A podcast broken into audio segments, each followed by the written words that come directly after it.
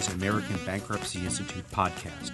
My name is Scott Pryor. I'm a professor of law at the Regent University School of Law. This semester, I'm also the American Bankruptcy Institute resident scholar. For 15 years before becoming an academic lawyer, I practiced law in the fields of creditors' rights and insolvency. Valuation of assets is an important part of a bankruptcy lawyer's toolkit. Whether in connection with a motion for relief from the automatic stay, a 363 sale of assets, or in a hearing to confirm a plan of reorganization, proof of the value of the debtor's assets is often the single most crucial and contested fact. Today, we have the opportunity to speak with Dr. Israel Shaked and Robert Riley, authors of the recently published book entitled A Practical Guide to Bankruptcy Valuation. I have looked through a practical guide and can honestly state that I wish I had had it when I was practicing law. Published by the American Bankruptcy Institute, a practical guide has the twin virtues of being sophisticated and clear, a pair not often found together. Dr. Shaked is a founder and managing director of the Michel-Shaked Group in Boston and is also professor of finance and economics at Boston University School of Management.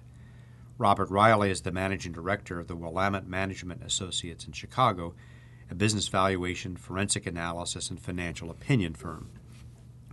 Let's start by asking Dr. Shaked and Robert why they thought it was important to write a practical guide to bankruptcy valuation. Well, this is Robert. I guess I'll, I'll start first. I, I, think the first consideration that both uh, Israel and I had was we really wanted this book to fill a, fill a, a void, or fill a gap. You know, there are business valuation and property valuation textbooks out there. There are bankruptcy legal and accounting books out there, but we didn't find any bankruptcy valuation books. I mean, in terms of our, our personal practice, uh, that was actually somewhat of a, a, a problem because we're often getting ready for deposition, getting ready for trial. You know, the question often comes up, well, what authoritative textbook can you cite that confirms the opinion you're about to give?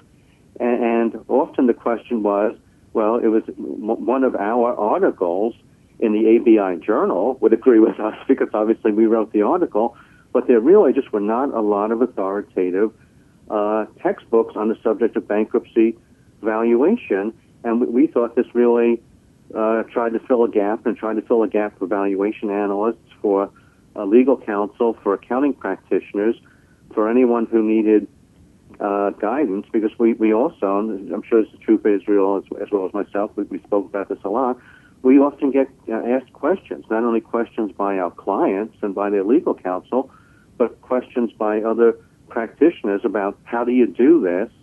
And if the, if the answer was reasonable, we hope it was, the uh, next question was, well, that, that, that, that's a great answer. What, what, what book can I find that in? And again, the answer was, gee, we've, we've been looking for years for that, you know, that answer in the book as well. And finally, we thought maybe we should just write that book. Very good. Dr. Shaked, what, what prompted you to be part of this project? I, I believe that given that Robert and I uh, published on the topic of tax, accounting, and uh, valuation uh, related to bankruptcy for so many years, one day we, we sat and we said, wait, wait a minute, maybe we'll get all this body of uh, knowledge or you know under one umbrella. And give, give you an example. Just yesterday, I got a call from a, a friend of mine who is a bankruptcy lawyer in New York, and he said, "I'm involved now in a case. Uh, uh the judge uh, dismissed uh, the idea of valuing." Uh, uh, intellectual property, and I, I'm sure the judge doesn't know exactly what's going on and so on. And uh, he went on and on. And in the old days, I used to look for an article. Now I say, wait a minute, take a look at uh, our book. I believe it's chapter four. It's on valuation of intangible assets. So you can educate uh, uh, your colleagues and, if necessary, the judge as to the methodology. So it's really useful to have under one uh, uh, cover all aspects. even though I'm sure in the public domain you have spread quite many of them Uh, there is a handy access to this kind of uh, knowledge uh, for uh, valuation experts, and there are plenty of them that uh, are doing bankruptcy work as well as the legal, you know, professionals. Well, very good. Let's start with well, a question interested me is that your book describes several techniques for valuing business concerns and then applies those techniques specifically to valuing business concerns that are financially distressed or in bankruptcy. Could you tell us which valuation techniques are the leading ones used in bankruptcy and give us a quick overview of, of how they work? Um, let me say the following. Obviously, uh, every case is, uh, uh, you know, what we call case specific. Every every uh, all litigation or bankruptcy and so on. But but the primary methodologies that uh, Bob, uh, boss uh, Bob, uh, Robert, and I uh, are using for many years are the discounted cash flow. That basically it's looking forward and to the future and assessing what will be generated by the firm and converting it to be expressed in today's dollars. That's uh, simply focus on the company, specifically on the characteristic of the company. And the two other methodologies have to do with finding comparable companies which are publicly traded and try to deduct from it what is the value of the firm as well as comparable transactions. People in the past bought similar companies what are the multiples that they pay, X times EBITDA or net income or whatever. These are the three primary ones. And, uh, and that's really uh, from case to case. But the primary the three methodologies that we describe, including also the asset valuation, are, are the ones that uh, dominate uh, the valuation field.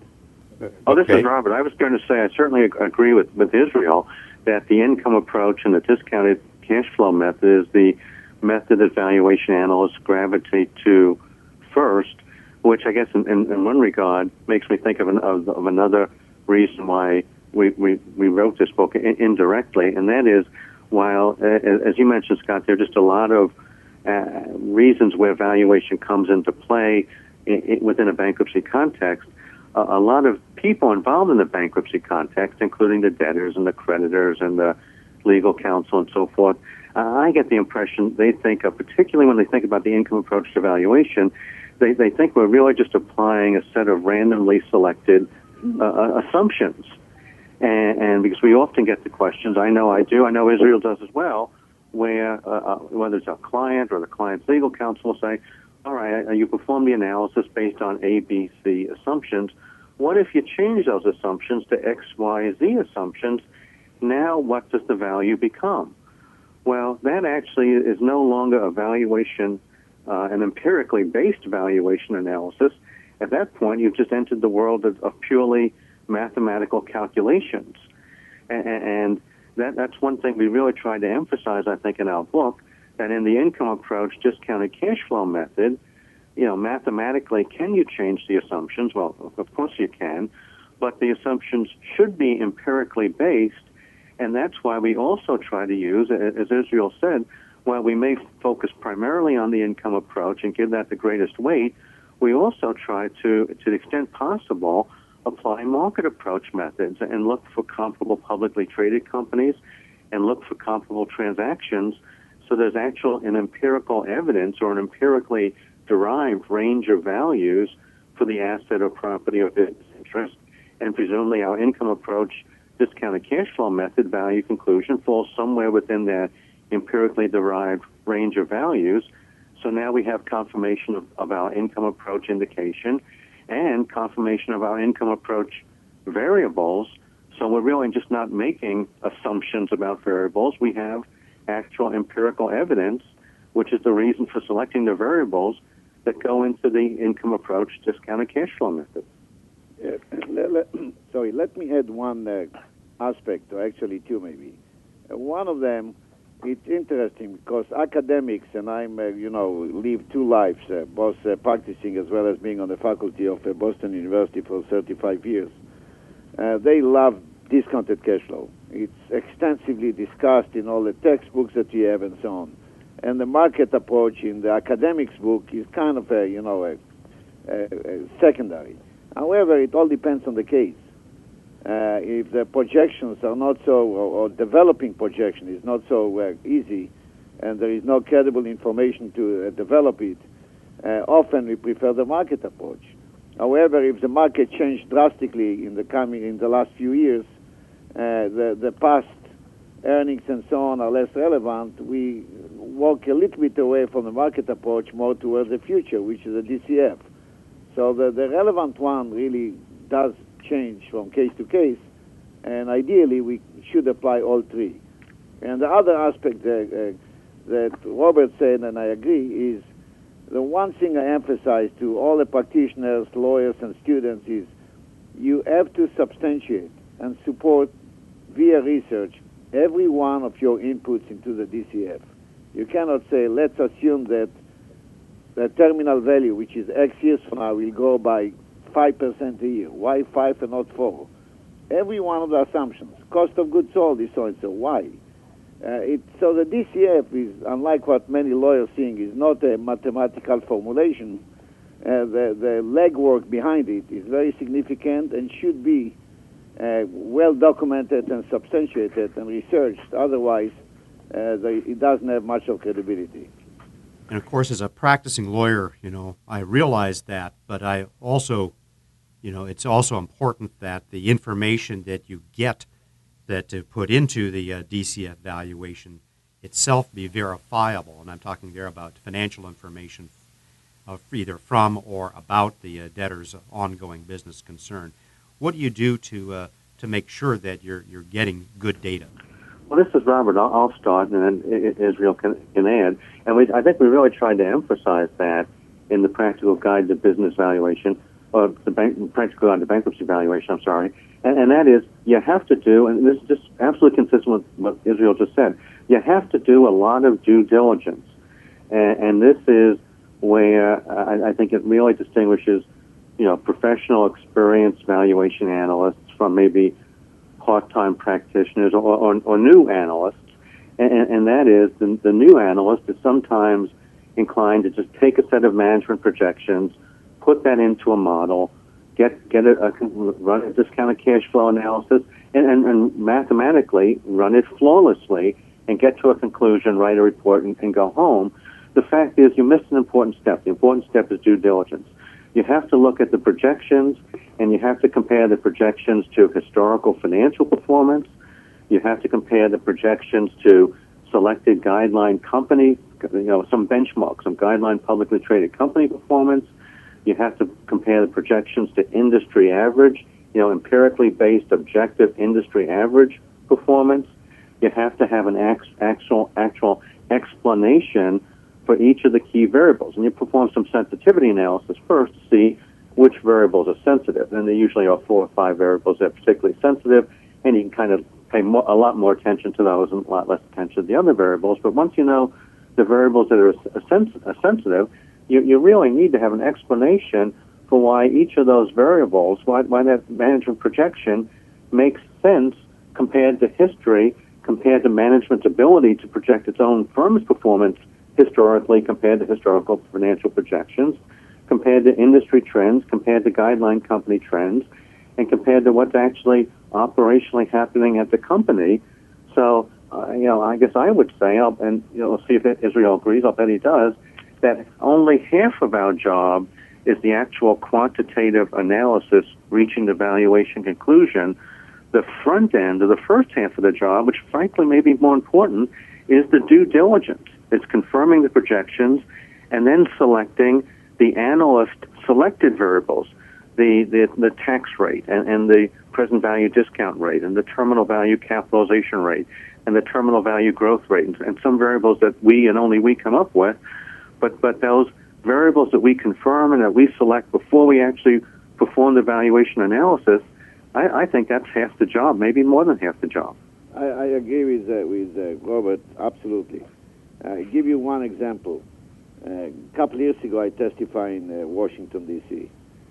Uh, I would say about one third of my presentation was testing the reasonableness of the projections made in this case by investment bankers, management, my projection, and so on.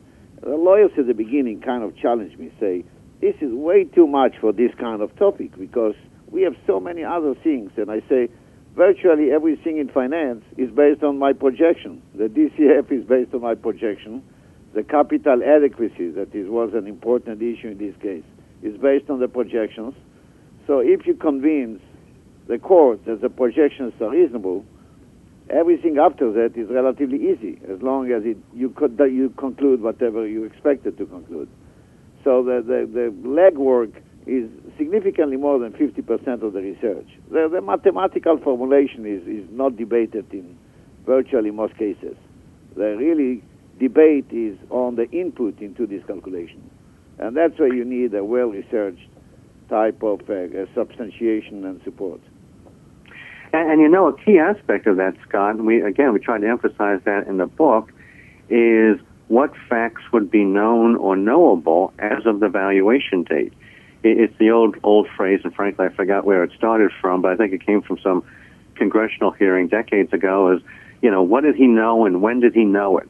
And that's really what we're trying to find out because in most of the uh, forensic analysis controversy work that we do, and when I say we, I mean both myself and, and Israel, uh, you're actually performing the valuation, performing the expert report, and testifying two, three, four, five years after the valuation date, after the transaction that we're analyzing.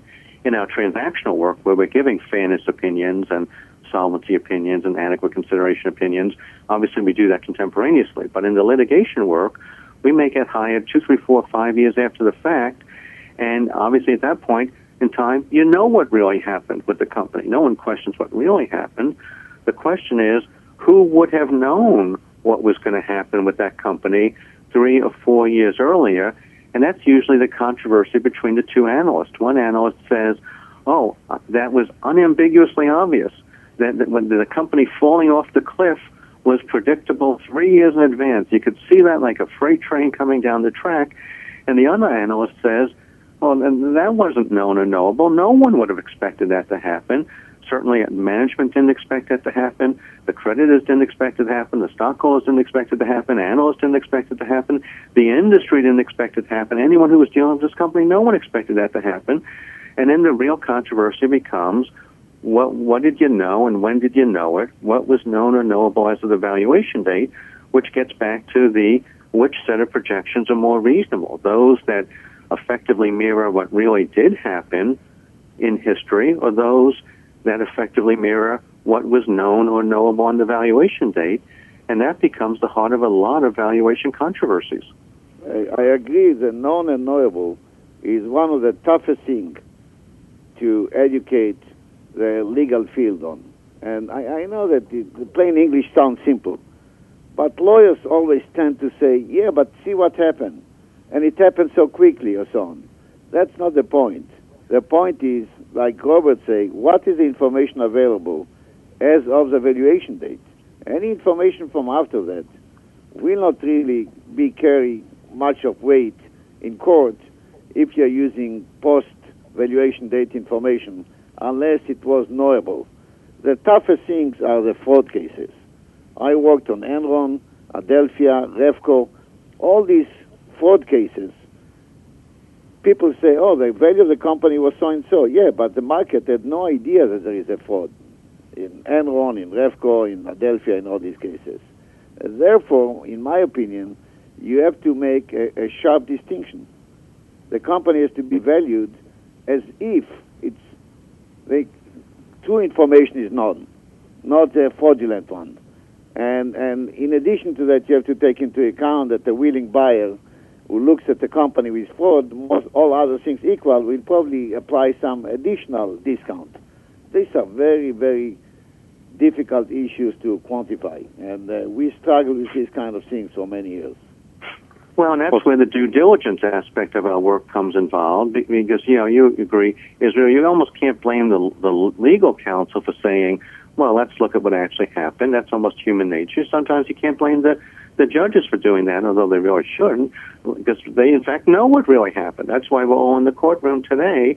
We're trying to put blinders on. We're trying to say, let's only look at what we really would have known on the valuation date or what the market really would have known on, uh, as of the valuation date.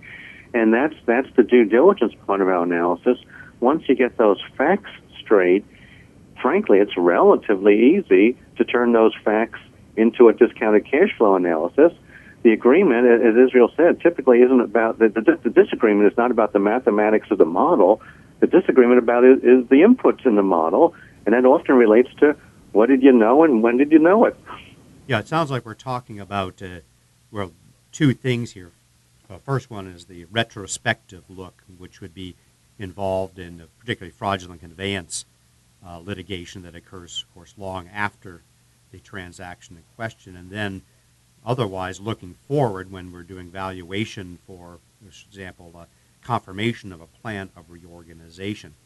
Now, looking doing that, looking forward, either a fairness opinion or a uh, confirmation of a plan, uh, tax considerations obviously uh, play a big part in that. So, uh, can one of you uh, talk about what are the primary tax considerations that impact the value of a going concern?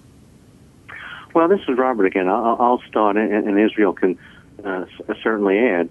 But you know, effectively, what we're trying to look at is, is, a couple of variables. What what is what will the effective tax rate be going forward? What will the and what is the tax liability at any particular point in time, such as on the the plan the date, the date of the adoption, presumably of the plan of reorganization, and valuation analysts. I mean, I, I think fall into two categories: those that have uh, a fairly strong accounting and tax background and can perform that analysis themselves. And for those that don't, you, you just can't say, well, I'm not a tax CPA or I'm a tax lawyer, so I'm going to walk away from that. You have to get consult with somebody. You have to get someone on your team who has that accounting or tax background because it actually, uh, you know it's very very important. If the company is going to restate the value of its assets going forward and have a new tax basis and have a new depreciation and amortization tax basis, well, that's going to make a huge difference in the effective tax rate going forward. If the company is going to bring forward a net operating loss, what is the amount of that net operating loss going to be, going to be, and how quickly will they be able to take advantage of that loss over the carry forward period? That could have a, a, a great impact both on the tax liability and on the tax rate going forward. And those aspects, you know, the tax expense affects the net cash flow in each year. The tax liability affects the assets versus liabilities on, on a particular valuation date, they actually become really, really, really important. And those often make the difference between, depending on what the issue is, solvency and insolvency, whether the plan of organization is, is reasonable, achievable, doable, or not, whether the company can pay back its liabilities or not. That, that the, the, the tax issues are often the tipping point as to whether you know you fall into column A or fall into column B and the valuation analyst just can't not address those issues. Those become absolutely important to the, the valuation, and again, that's why we tried to put uh, a, number of chapters with regard to the tax aspects of bankruptcy valuation into the uh, into the book. Uh, let, let me go a, a little bit to more, uh, maybe a couple examples how tax can be affecting significantly the valuation. Uh, often we have uh, these kind of companies emerge from uh, bankruptcy. They don't expect to uh, pay taxes for a few years because they have all these losses carry forward. This means that in these years, uh, the interest deduction will not be there. There is uh, not much benefit. In other words, the cost of debt will be higher because we always say, oh, you pay 10%, after tax it's only 6 However, here, the before and after tax cost of debt is the same. If you just leave out mistakenly this adjustment, your cost of debt will be too low. If the cost of debt is too low, the resulting value will be too high. That's a typical mistake. What you should do is for a few years have a different discount rate, and then when the company stabilizes, have a, a more steady state number. The other one is a case that I was involved in, uh, talking about what Robert said is uh, the impact on valuation is the NOL. I worked, was involved in a case called Mirant. We spent eight weeks in court arguing about the value of the company. The company had about a billion dollar NOL. Now, it's not so simple. The question is A, at what rate we expect the company to realize the benefits of the net operating losses carry forward, and B, more difficult, what is appropriate discount rate? to take the present value of these tax benefits because we want to add them to the value. This is, it sounds simple, but it's not. One group say, "Oh, it's relatively certain. Let's use very low rate." The other one say, "No, no, no. It has the same risk as a company overall. Let's use a weighted average." So you can see that value can be affected significantly by the issue of taxation, tax benefits, and tax liabilities. Oh, I think those are great examples, Israel. I think that's often the difference between the experienced analyst and maybe not the experienced analyst. The experienced analyst says, well, wait a minute, if I'm calculating an after tax weighted average cost of capital as my discount rate, I have to actually figure out what the tax rate's going to be. I just can't assume a tax rate. If I'm going to figure out what's the benefit from depreciation and amortization expense going forward, well, the benefit is the tax deductions. You need to know what's what's the value of that tax deduction going forward. The experienced analyst is going to calculate that. The inexperienced analyst will say, "Well, I'm just going to go to a tax table and figure out what the what the marginal rate should be for a C corporation of this size." Well, you know, you can't do that because that's not this company's effective tax rate. That's not the uh, benefit of tax deductions to this company. You have to look at the the debtor's effective tax rate, not not a just a hypothetical C corporation's effective tax rate. And experienced analysts probably made that mistake once or twice. I can't say I never did that. You make that mistake once or twice, you get slapped on the wrist, you don't make it again. The inexperienced analyst who hasn't gotten caught makes that mistake a couple of times. Well, that's very helpful to understand the ramifications of, uh, the, well, all complex of tax issues going forward. Another thing I think uh, practicing lawyers uh, struggle with, if not the financial experts, is valuation of intellectual property. And I know that uh, your text, uh, A Practical Guide, deals with that topic as well. Could you help us understand uh, how that how valuation of intellectual property is done? maybe before it's done, I leave it to Robert for a second. Uh, it, what we try to do in the book, if you take a look at, uh, at chapter 4 that has to do with intangible asset and intellectual property, the valuation issues, we looked at different aspects. The first article is, or the, the part of the, called it Part A, just defining the intangible asset valuation. In what kind of valuation, what is the value or premise of value, what kind of methodology, uh, and then we talk about valuation of debtor company intellectual property in a distressed economy. Uh, how the fact that the company is distressed is going to affect the valuation.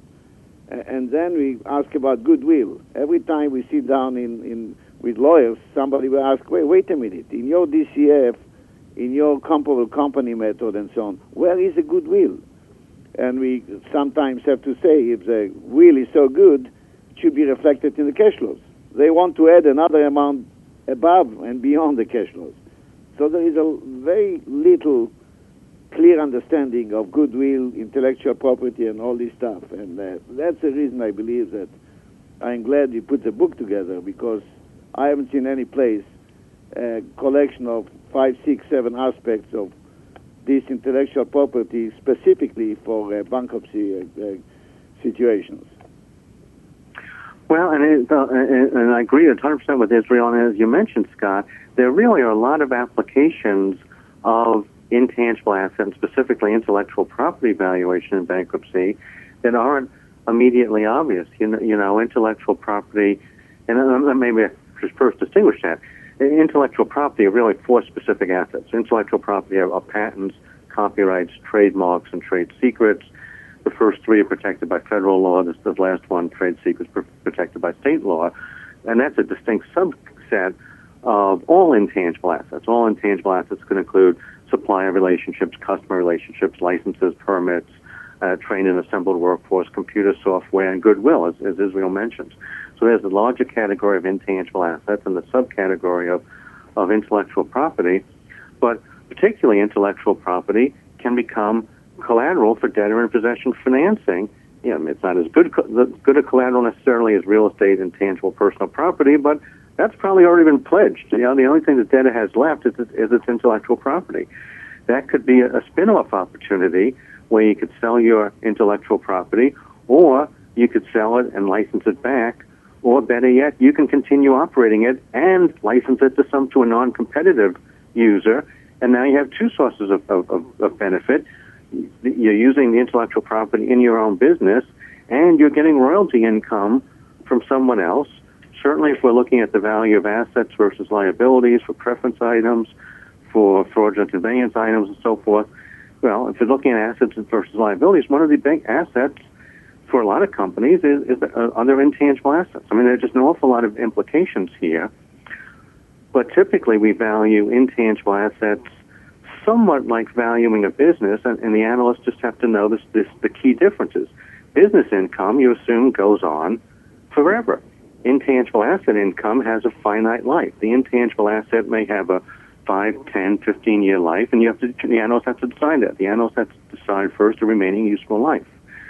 Second, the analyst has to decide what is the income associated with that intangible asset. It's not the whole business income. You have to take the whole business income and allocate some portion of that to the intangible asset. And there are different methods to do that. We talk about it in the book. You can use a profit split method. You could use a license royalty based on comparable uncontrolled transactions. You, you can use a, what's called the comparable profit margin method. There are different methods you can use. Ultimately, they're also trying to do the same thing, saying if the total income next year for the company is 10 million, what part of that should I allocate to the customer relationships? Maybe it's 1 million, maybe it's 2 million, but you go through an analysis to determine that. So you've got to figure out what the income is to the intangible asset. You've got to figure out what the life is because it's not perpetuity, it's typically a finite remaining period. And you have to figure out what the discount rate is. The discount rate for the intangible asset may not be the same as the discount rate for the company overall. Often it's higher because the intangible asset often is riskier but not always. I mean, there are some cases where the company itself is clearly in financial distress, and the highest and best use of the company, and this is where the intangible asset analysis comes in again, the highest and best use may be sell the intangible asset even to a direct competitor and liquidate. The highest and best use is the value of the company may have assets versus liabilities may be negative. The value of the intangible asset sold separately, not as part of the business, but sold separately, could be quantum levels above that. The highest and best use of that company is to shut down, sell the intangible asset. In that case, the discount rate for the intangible asset may be lower than the discount rate for the for the debtor in possession company as a going concern business enterprise. So you have to look at what the right income stream is, what the right life of the income is, what the right discount rate is, and you know it, it, it's uh, like a business valuation, but there are important differences, and again, that's the difference between the experienced analyst immediately goes to those important differences and focuses on that.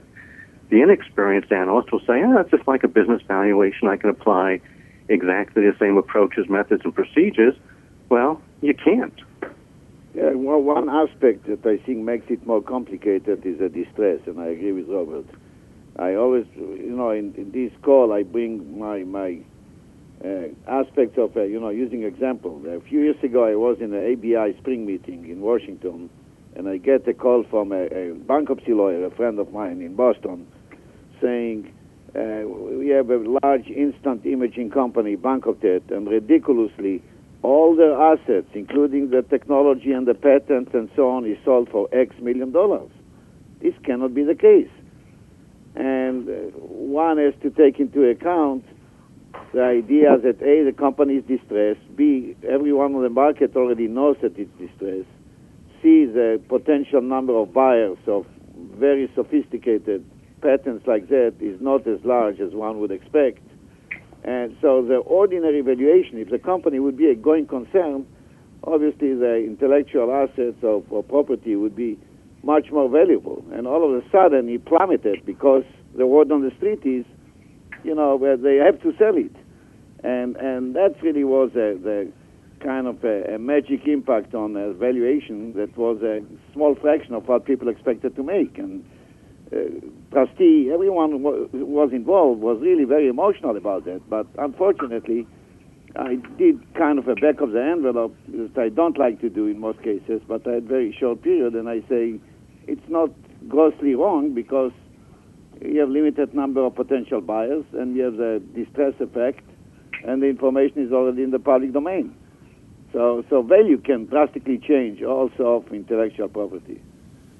Well, let's uh, conclude then if, uh, with a question from for each of you about uh, one or two or perhaps even three uh, mistakes or uh, uh, landmines that you have seen happen to attorneys when dealing with valuation issues, especially when it gets to the litigation stage, either in direct examination or cross examination, questions that uh, reflected the attorney's lack of understanding or a mistaken understanding of the nature of valuation matters. In other words, what are the uh, uh, roadmaps of things to avoid for the practicing attorney in uh, litigated valuation hearings? Uh, let, let, me start by saying uh, maybe a couple of them, and then Robert will pick up and maybe we'll add. One of them is what we mentioned earlier. There is a, a great tendency to use comparable cases that are not necessarily comparable. Uh, for example, people will come and say, let's take a look at Enron. Enron really didn't collapse until X days before its bankruptcy. Uh, maybe a week, two. Yeah, but Enron had some other aspects that are not relevant in this case. For example, uh, Dynegy said that they're going to buy Enron, and the market was relying on it. So my point is, don't jump using some other comparable cases unless they are really immediately relevant. It's not going to serve your purpose. Uh, the second one, as we say, is using information that has been known and knowable. Uh, that's a great tendency to do that one.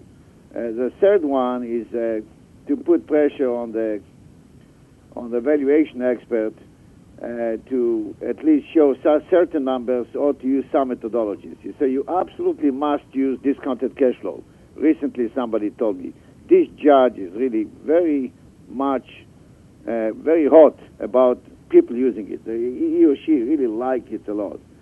Uh, like it, and I, my point was, we really don't have the relevant information to use it.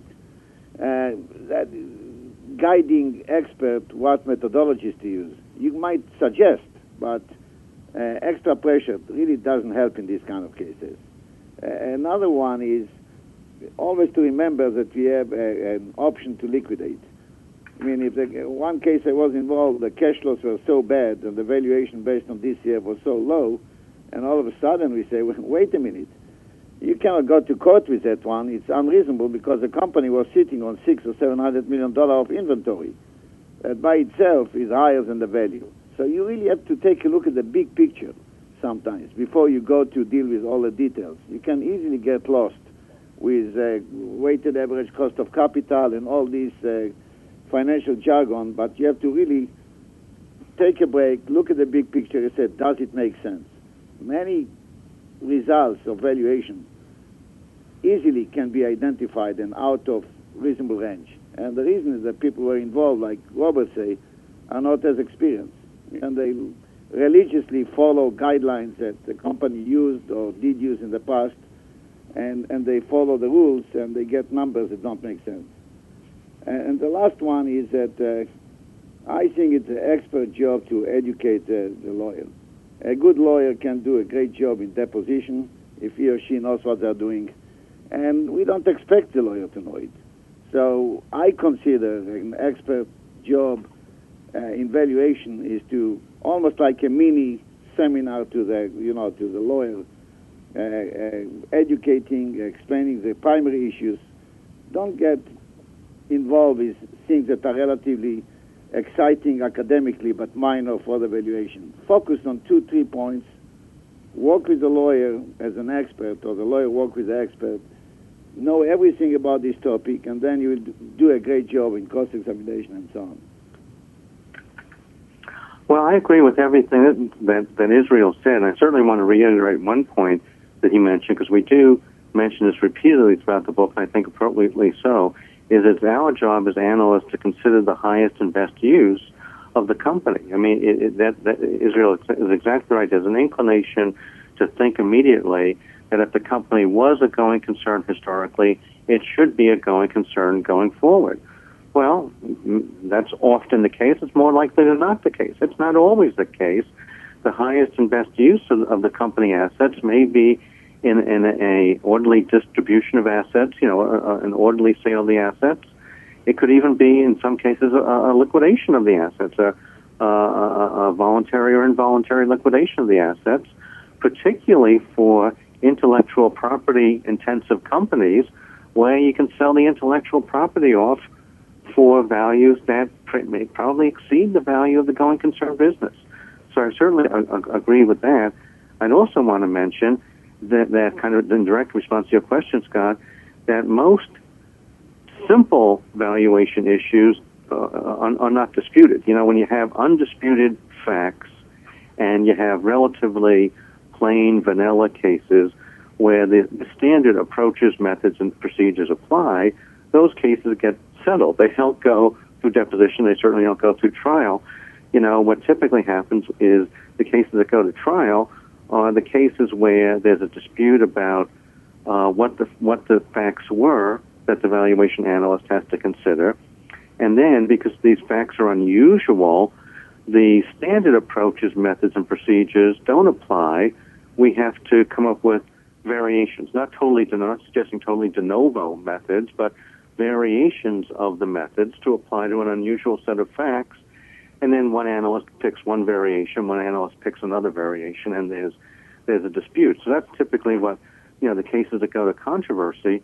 But in terms of recommending to counsel what to look for, some of the three factors that I just made a note of as, as I was sitting here is one, look for the company or look for contingent liabilities. And analysts should look for those as well, obviously, but the counsel should and, and that is the company could have litigation claims against it, could have tax claims against it, environmental concerns against it, any type of contingent liability.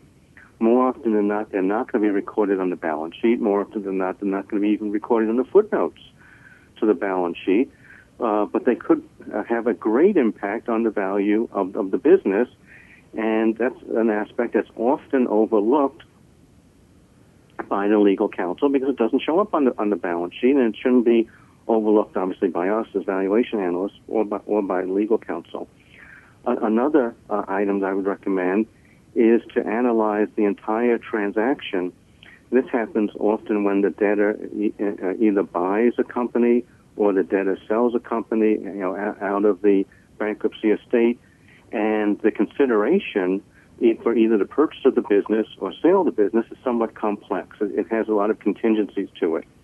That there's so much cash up front, and then you also get some stock, and then you also get some notes at varying interest rates, and then there are contingent payments. If, this, if the company that the debtor sells off achieves a certain level of revenues or profits, then you get an extra payment in year five, or an extra payment in year three, and another payment in year six you have to analyze the entire transaction. You have to come up with a cash equivalency value, and, and that takes a lot more than just looking at the sales contract and say, okay, we sold that business for $20 million or we bought that business for $25 million. When you actually analyze the consideration, it could be a lot more than that or a lot less than that. So you have to analyze the entire transaction that the that debtor is entering entering into, whether it's a purchase of a business or a sale of a business. And the last point that I would suggest, because I see analysts make this mistake all the time, and it's even you know that's not justifiable, but I can understand why attorneys make this mistake, and that is to assume that history equals the future. Then I can take the income over the last five years of this company and kind of assume it's going to be the income for the next five years of this company when we actually make normalization adjustments, we find that the income going forward may or may not look a whole lot like the historical income. Often, the reason the company's in financial distress, often the reason the company's in bankruptcy, was because of some non-recurring revenue or expense items, or some non-operating revenue or expense items that caused the bankruptcy now, those are on the historical financial statements. We're not arguing with that. Those are properly recorded under GAAP. But when we normalize the financial statements or recast the financial statements for purposes of projecting out into the future, the future may look a lot different than the past.